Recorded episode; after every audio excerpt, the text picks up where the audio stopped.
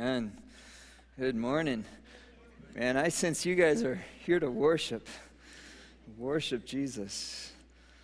Do you believe what we've sang that He is worthy? He is blessing? That's the challenge is to move that from our heads to our hearts, to really believe that, to truly believe that. Well, welcome to those who are joining us online. We're so thankful that you're joining us in spirit, and we pray that you sense God's presence like we do in this place. So thankful for you guys. I'm uh, so excited for um, diving into the fourth word this morning, the fourth command. Uh, when Tom and I talked, I said, Tom, I'm going to need three hours this morning. so buckle up. no, I, God's working on me. I love His word. I love what it does to me, and I pray that it does the same to you. Uh, working through the Ten Commandments, uh, the Jews referred to it as the Ten Words. Um, there's a danger because uh, we need to read this a certain way. As Christians, we're not under the law, we're in Christ. And there's a big difference. We're not under the law, we're in Christ. Praise God. Praise God for Jesus. He fulfilled the law and He makes it alive in us, in our hearts. And if you're here this morning and you don't have a personal relationship with Jesus, uh, there's no more important thing you could ever receive is Jesus Christ. He came into this world as God's Son. He was crucified for our sin, for the sins of this world. We sang about the brokenness of this world. Jesus was crucified because he wanted to take upon himself the curse the, the devastation that sin has brought to our world. He brought upon himself, and his blood was innocent blood that cleanses us of all sin. And so in him is forgiveness, in him is healing, in him is redemption, in him is hope. And that is what this world needs. It's what I need. That's what we need. We need hope, and he gives it to us. And so it's in his crucifixion and his resurrection that he rose again to give us life, to give us that blessing that we sing about. God's intention was always to bless. And that's why we've titled this sermon series From Slaves to Children. God's in the rescuing business. His purpose is to rescue, His purpose is to save. Jesus said, I did not come into the world to condemn the world, but to save the world. Wow, what good news that God comes to save us. And so, from slaves to children, the word of the covenant, God wants a relationship with us. And so, these commandments, these words that he gives us are all about relationship. It's all about how do we live with God and him with us so that we can dwell in his presence. His purpose is to bless us with his presence. And so, as we begin to uh, and continue to walk through these, we need to remember who we are and what God is revealing to us. He begins the Ten Commandments with a story. He says, I am the Lord your God who brought you out of Egypt, out of the land of slavery. And that's the purpose, the story of God.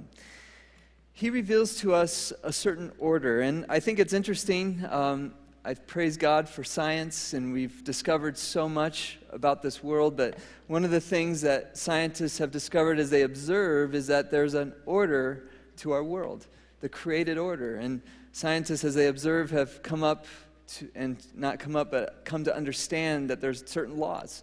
If I throw something in the air, it will fall to the ground. And so we call it the law of gravity. And there's many laws that, that govern the created order. And I don't think there's any greater testimony to the existence of God than the fact that creation declares his glory. It declares an order. It declares a purpose. And so we see that. We observe that. And in the same way, in the Ten Commandments, we see a, a created order for relationships, for human existence, for an order for how we are to live. Um, a phrase I read about this I thought was really profound. It's, it's a grounding in a sacred order. It's a grounding. We began this series talking about a foundation. In the Sermon on the Mount, Jesus said, We build our lives on a foundation, right? If we hear God's words and we put them into practice, it's like a man who builds on a foundation of stone, right, that can withstand the storm. In this world, there's lots of storms. And so God gives us a grounding in a sacred order. And so in the Ten Commandments, we see an order a prioritization of how we are to live and what's important. And so we begin the Ten Commandments with God, right? You shall have no other gods before me. God is the first, He is the foundation. He has revealed Himself as the creator, the giver of all things. Everything that exists comes from Him, and He alone is worthy of worship above all other things, all other gods. And so we believe in the scriptures revealed this sacred order that God has revealed, that He is God alone, and in the beginning, He created. He is the creator. And so, we as human beings, it has been revealed to us in Genesis, are created in His image, in His likeness. And so, God comes first, and then out of God, He speaks into existence mankind. Men and women, we are made in His image. And we were created to live in his presence. And so we are made in his image and his likeness, and we are made to live in his presence. And the Bible reveals this is how we experience blessing. God designed us to live in him and with him, in relationship with him. And this is the only way that we experience blessing. And this is the way we begin to understand the order and the identity that has been given to us. Did you catch that? It's a given identity to us. Now, we live in a culture that's rejected that story, that's rejected that truth about God. In fact, we live in a culture that says there is no created order and there is no order to life. And so the common human desire is for blessing. And so we live in a culture where, where people are pursuing blessing. They're looking for blessing, but not in God. They're looking for it within themselves. And so in our culture, this is the thinking that we are surrounded by and that we too have been influenced by. It's found in individualistic expressiveness. So it's an individual expression that we try to create order. And we see that in our culture everywhere, where people look for blessing and identity and meaning and self improvement. They look for it within because they have rejected God as creator, and because God is rejected as creator, there is no order or meaning or purpose in creation. Rather, it's just a random happenstance of chemicals and different elements that have come together to randomly produce life. And so, because of this lack of order, lack of understanding of God, the only thing that is left for people is to try to discover themselves, to be themselves, to find themselves. And so we hear this every day find yourself, be yourself, right? Be your best, find your own identity, self made, self determined. Everyone does what's right in their own eyes. Does that sound familiar? It's everywhere. And we need to be honest, folks. We're influenced by this. This is the, the culture, the environment that we've been formed by. It's, it's shaped our thinking in so, so many ways. And the Bible has one word for this thinking it's called sin. It's called sin. it's a, a rejection of God, and it's, it's the exaltation of self over God. It's rejecting God's story and saying we're going to make and define our own story. Sin is defined as missing the mark. You know, we think we know what is good, we think we know what will bring us blessing, but we really don't know what is good. But that's the human condition. We're all grasping, looking for what is good, looking what will bring us blessing, but we've missed it. And so God, in His grace, steps in and reveals to us what is good, what will bring blessing to our lives, what we were created to be, who we were created to be. He gives us an identity, He gives us meaning, purpose, and hope. And this is the beautiful story of God. And He's inviting us to be in His story. Like, because we've been so affected by this culture, we, we kind of think, oh, we'll just include God in our lives. we'll, we'll, we'll, we'll give Him permission to come into our lives. But that's not, that's so off base. Who are we to tell God to come in or leave when we want? No, it's, it's God's story. He's the center of it all. He invites us into His story. You see, it's so different. It's such a different foundation when we understand that we have great value and worth, but we're not the center of it all. God is. He's the center of it all. As we dive into, uh, before we go into Deuteronomy and Exodus, I want to pray with you out of Psalm 119. If you would just close your eyes, and maybe this can be your prayer today as we open God's Word. Teach me, O Lord, the way of your decree, that I might follow it to the end. Are you here this morning to learn from God? Teach me, O God. Give me understanding that I might keep your law and obey it with all my heart, with all of our hearts, Lord. Direct me in the path of your commands, for there I find delight. And that's our prayer today is that we would see that God's commands aren't burdensome. Rather, they bring joy, they bring delight. Turn my heart towards your statutes and not towards selfish gain. Lord, we crucify the flesh and its desires we declare that this life is not about us, it's about you and your glory, and that you alone are the way to life. Turn my eyes away from worthless things. Preserve my life according to your word. Help us to hear, God. Let us be hearers of the word, doers of the word. Fulfill your promise to your servant that you may be feared. Take away the disgrace that I dread, for your laws are good. Lord, we don't know what's good. Only you are good. Teach us what's good. Reveal to us what's good. Help us to see what is truly good in you, Lord. How I long for your precepts and your righteousness. Oh, isn't that good news, Lord? It's your righteousness, not ours.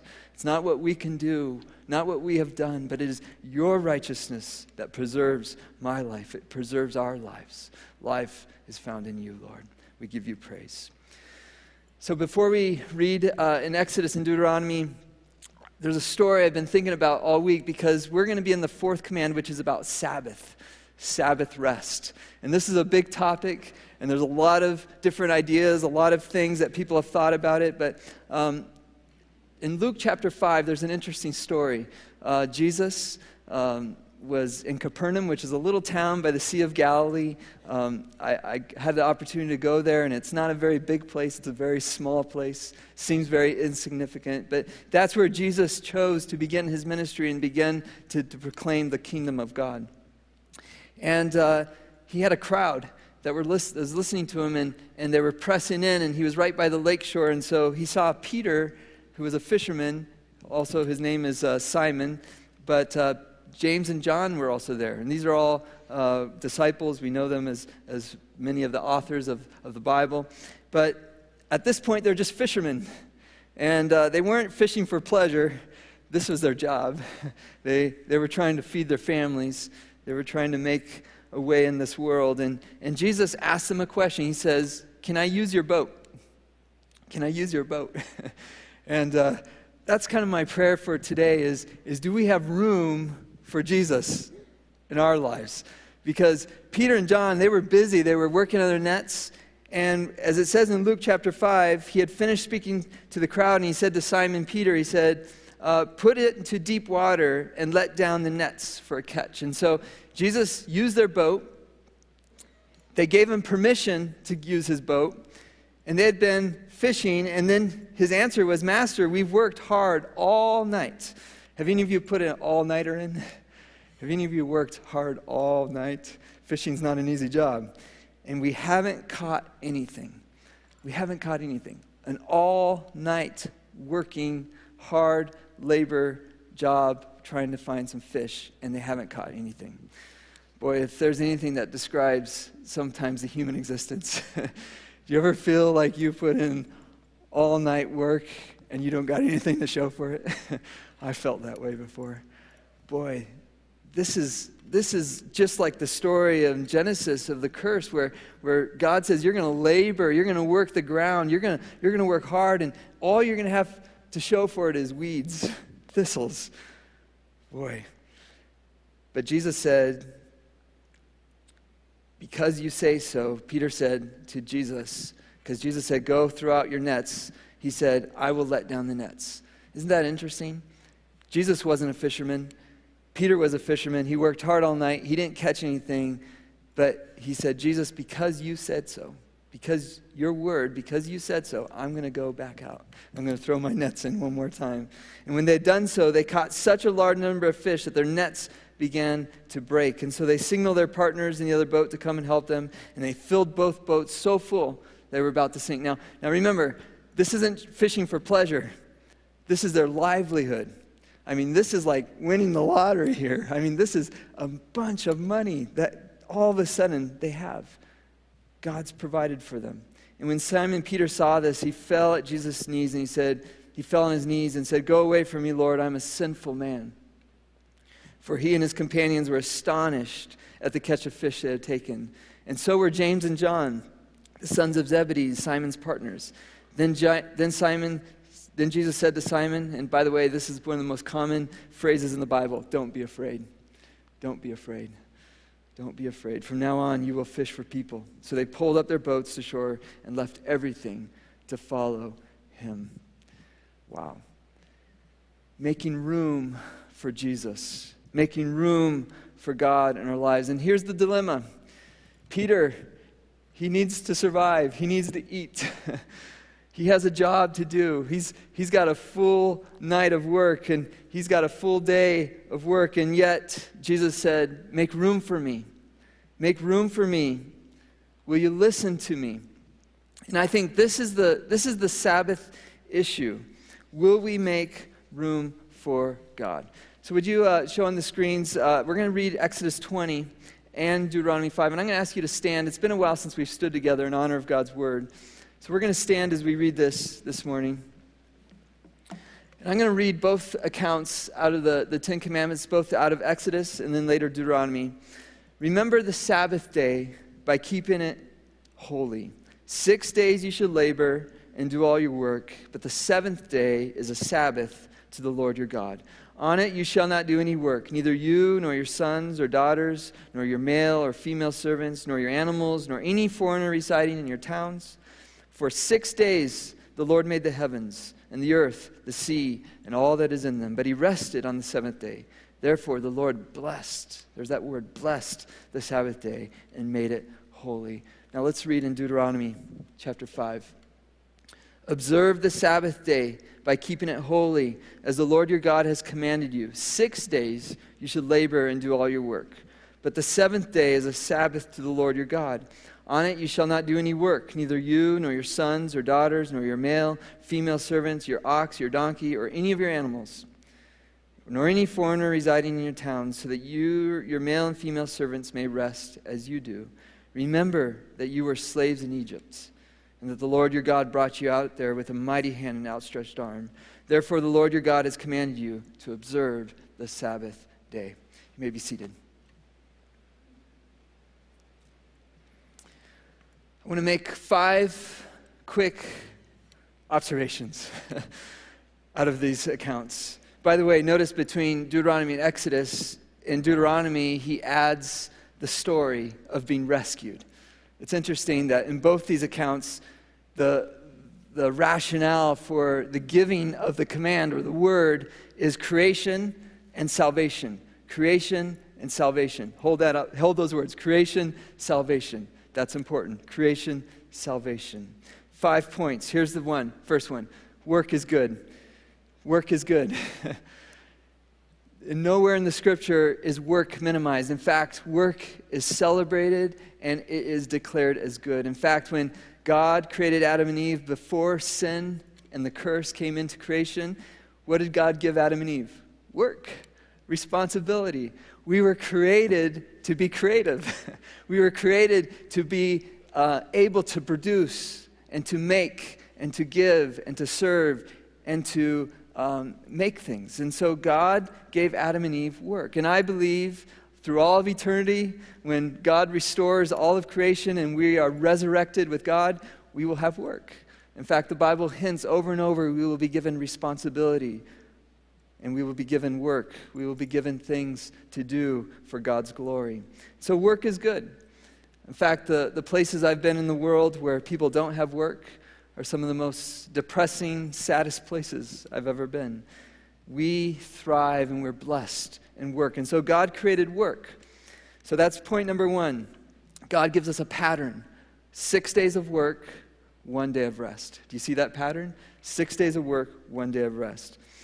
Notice, too, that especially in Exodus, the way he phrases it, when he talks about the seventh day, the rest, the day of rest, what does he say? It's the Sabbath to the Lord your God. So it's God centered rest. God centered rest. In fact, this is one of the most important things we can take from what God is revealing to us is that there is no rest outside of God. He is the author of rest because He is the creator of everything. so, everything we see, everything we experience in this life, created by God, God at the center of all things, the very rest that we desire cannot be found outside of Him. In fact, in the story of Genesis, Cain and Abel come to worship God, and Cain rejects God and, and, and disobeys God and murders his brother. And what is the, the curse that is placed on Cain? He became a restless wanderer. He was separated from God. And so, the Sabbath day to the Lord, remember, God is the Lord of the Sabbath, He is the Lord of rest. And so, here's the relational link this will, this will help us understand all 10 words, all 10 commandments. There's a link between the first two, which is honor God above all other gods, honor God's name, don't misuse God's name, and then this third or four, third command, which is about the Sabbath rest, which is found in God. And so, what this is doing is this is creating for us an order, a priority for how life functions, how life works. And so, Jesus summed it up this way Love the Lord your God with all your heart, soul, and strength, and love your neighbor. And so the, the whole revealed command, the whole revealed order of God's comes down to two main priorities loving God and loving others. And the Sabbath becomes the application of that. This command is the link, the application link between loving God, honoring God, seeing God's worth above all other things, and being able to be a blessing to love others. And that's what the rest of the commands are, is about loving others. It's about our relational ability to love others. That's what the Ten Commandments are about. And so we see loving God and loving others. This is God's order. This is God's priority. And Sabbath becomes the way to remember that order because we forget and we get our lives all out of order. We do it all the time. It's interesting with kids. It's like we clean the house, and then what happens? It's a mess. and, and it seems like we're just always cleaning. I like, I like to just have like a little holster with a broom all the time because I'm always sweeping the floor, right? It, it moves from order to disorder. Have you noticed that? Have you observed that? And so we got to remember the order that God created. We have to remember week after week, day after day, we have to remember what's priority, what's important. This is countercultural. In the little study guide uh, that we put together, there's stories, and we need stories of, of how people have applied this and, and lived this out. And um, one of the men we highlight in there is a man named Eric Liddell. He was, uh, he was an Olympian from uh, England and one of the fastest men uh, of, uh, in England, and uh, he won several gold medals. But but many of you have maybe seen the movie or heard the story, but uh, called Chariots of Fire. And uh, he said, "When I run, I feel God's pleasure." And so he loved to run. He was fast. God gifted him that, and he did it for God's glory. But the story became known because uh, several of his meets happened to happen on a Sunday. But he said, My priority is God. And so he didn't participate. He said no to a gold medal and he said yes to worshiping God. Now, very few of us can relate to that because how many of us get a chance to run for a gold medal? but what's awesome about Eric's story is this wasn't a one time thing. He lived his whole life with God as the center priority. In fact, he dedicated his life to serving God in China and ended up dying in a Japanese internment camp. And the, the characterization of his life was joy for God. he loved God. That was the characters of his life. But we have a hard time relating to that. The other story that's in there that I think we can relate to more is a, is a man named uh, Truett Cathy. And he and his brother grew up impoverished uh, through the Great Depression. And he and his brother uh, were entrepreneurial, and so they started a little restaurant where they made chicken sandwiches. And, um, and very early on, as they started this business, they made a commitment. They said, We're going to have certain priorities in our lives. And God comes first, and our relationships come second. That's, they, they set that into place. And what's interesting is we talk about foundations, storms, and what happened to Truett is, is his brother died in an accident. And so it was only him and his wife, and they had this business. And, and it, it, sometimes we think, you know, I will honor God and I will love others once I'm successful, right? Once I have everything. But what really is important to us comes out in the storm, right? When it's difficult. And they weren't successful. They, they had this little business, but they made this commitment we're not going to serve sandwiches on Sunday. We're going to worship God and we're going to make time for our relationships. And they made that decision not when they were successful, when, when they didn't have anything. But God blessed their, their business, and, and we know their business today as Chick fil A, right? It's one of the most successful chicken sandwiches. And, and so I tell you that story because one of the things that I read about him as he handed off the business to his kids is he said, the most important thing is priorities. Priorities. And that's what the Ten Commandments are it's, it's priorities. What, what's important in life? What really matters? How will we order? It's that grounding in the sacred order. Now, does that mean we're all going to be billionaires and millionaires? No, the Bible doesn't promise that. And if you look at Eric Liddell's story, he lived for the joy and the glory of God. He ordered his life, but for him it meant dying in a, in a concentration camp with the Japanese. But there's, a, there's an ordering of our lives that brings a blessedness, that brings a blessedness that God intends for all of us because he designed us for that. So the third point is we need to make room in our hearts and our schedules for God. I think this is what Sabbath is all about. It's, it's making room in your life and your heart for God. One of the best ways that I think we can character, characterize Sabbath is walking with God. Walking with God. One of the things I loved about meeting my wife in Chicago is we went on long walks together Uh, in the city, and that's how our love grew and we got to know each other is, is walking together. It's, it's relational. Adam and Eve walked with God. Enoch walked with God. Noah walked with God. Abraham walked with God. Moses walked with God. The disciples walked with Jesus. We are called to walk with God. There's a couple dangers when we talk about making room in our hearts for God because one of the biggest battles Jesus had with the Pharisees was legalism over this issue of Sabbath.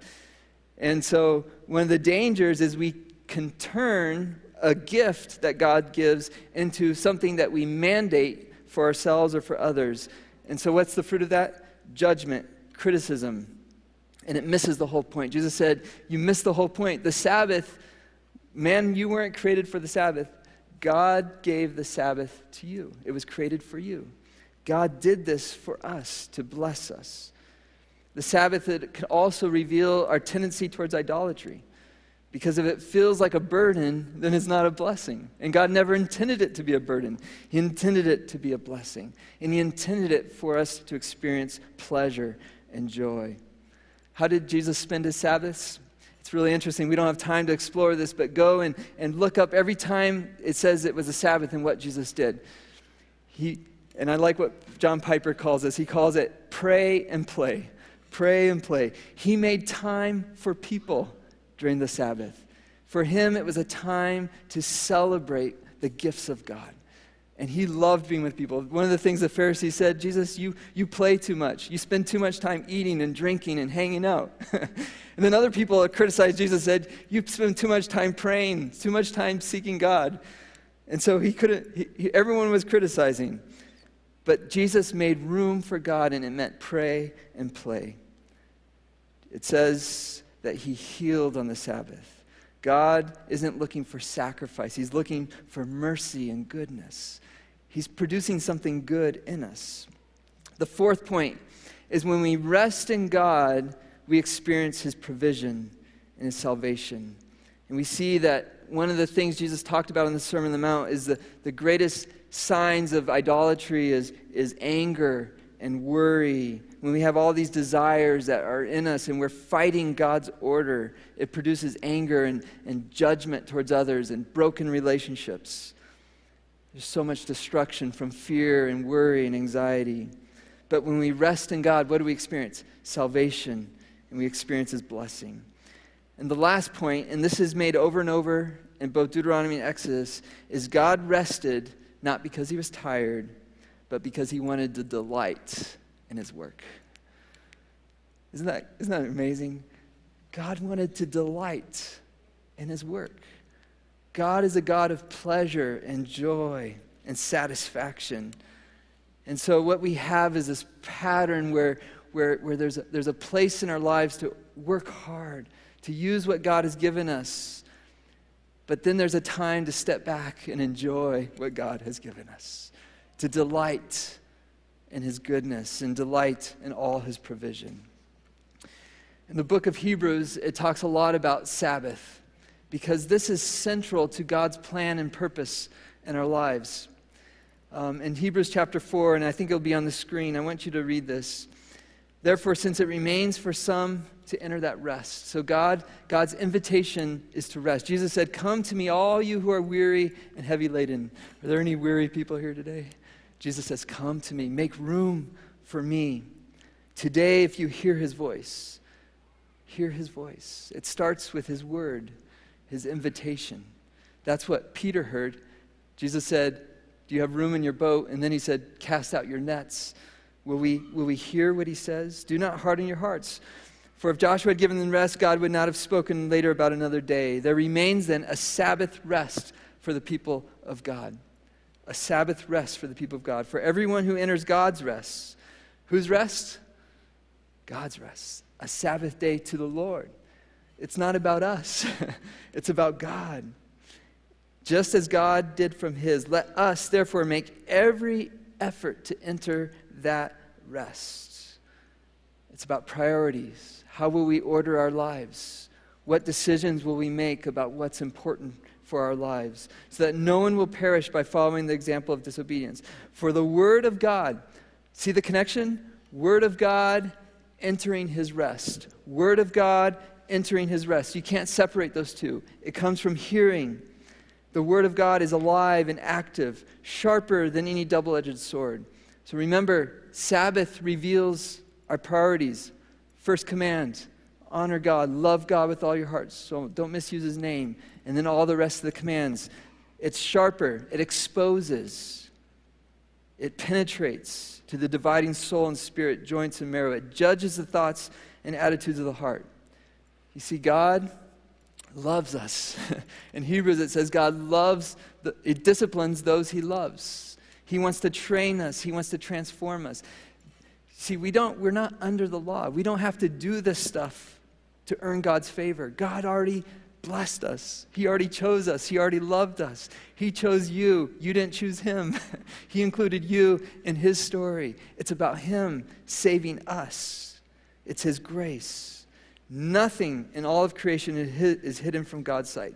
Everything is uncovered and laid bare before the eyes of Him of whom we must give an account. It's so interesting in the story of, of the Exodus as the Israelites are leaving Egypt, uh, 40 years of training, discipline. God has some training, discipline for all of us. He's using storms, He's using situations with your family, with your job, whatever you're going through. He's using that wilderness, hardship, He's using it in your life God was teaching the Israelites something about Sabbath rest. Because the Israelites kept saying, We want the fish out of Egypt. we miss Egypt. You forgot you were slaves, but, but we miss the fish. Slavery was terrible, but we miss the fish. It's these patterns of this world that we get shaped by, but God is, is shaping our hearts. That, that sword, His word, he's, he's affecting our hearts. He's teaching us about trust. And they said, We want the fish. And what did God give them? Manna. Every day, manna. He gave them bread every day, provision every day. He gave them what they needed every day. He gives us what we need every day. God, Lord, give us today our daily bread. He gives us bread. He gives us what we need. This is what he taught the disciples. He said, Throw your nets in. The fish, God's provision are there. Rest. Make room for me. And what would happen when the Israelites tried to get too much manna, it says the manna went bad. It got filled with maggots. You see, this is the trap. we think if we just work more and work more and work more and work more, and we never rest in God, we never make room for God, we never make room for play, what's going to happen?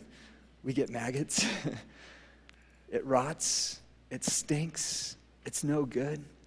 This is what God is telling us. He's warning us. There's a, there's a sacred order, there's a grounding, there's a foundation for our lives to experience His blessing.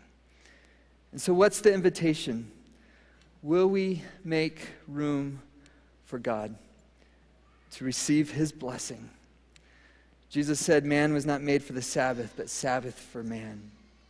It's not a regulation, it's not a duty, it's not a mandate, it's not an obligation, but it's an invitation to walk with God. What is God doing? What's He inviting us into to experience His healing, his restoration.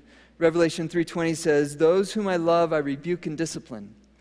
So be earnest and repent. Here I am, I stand at the door and knock.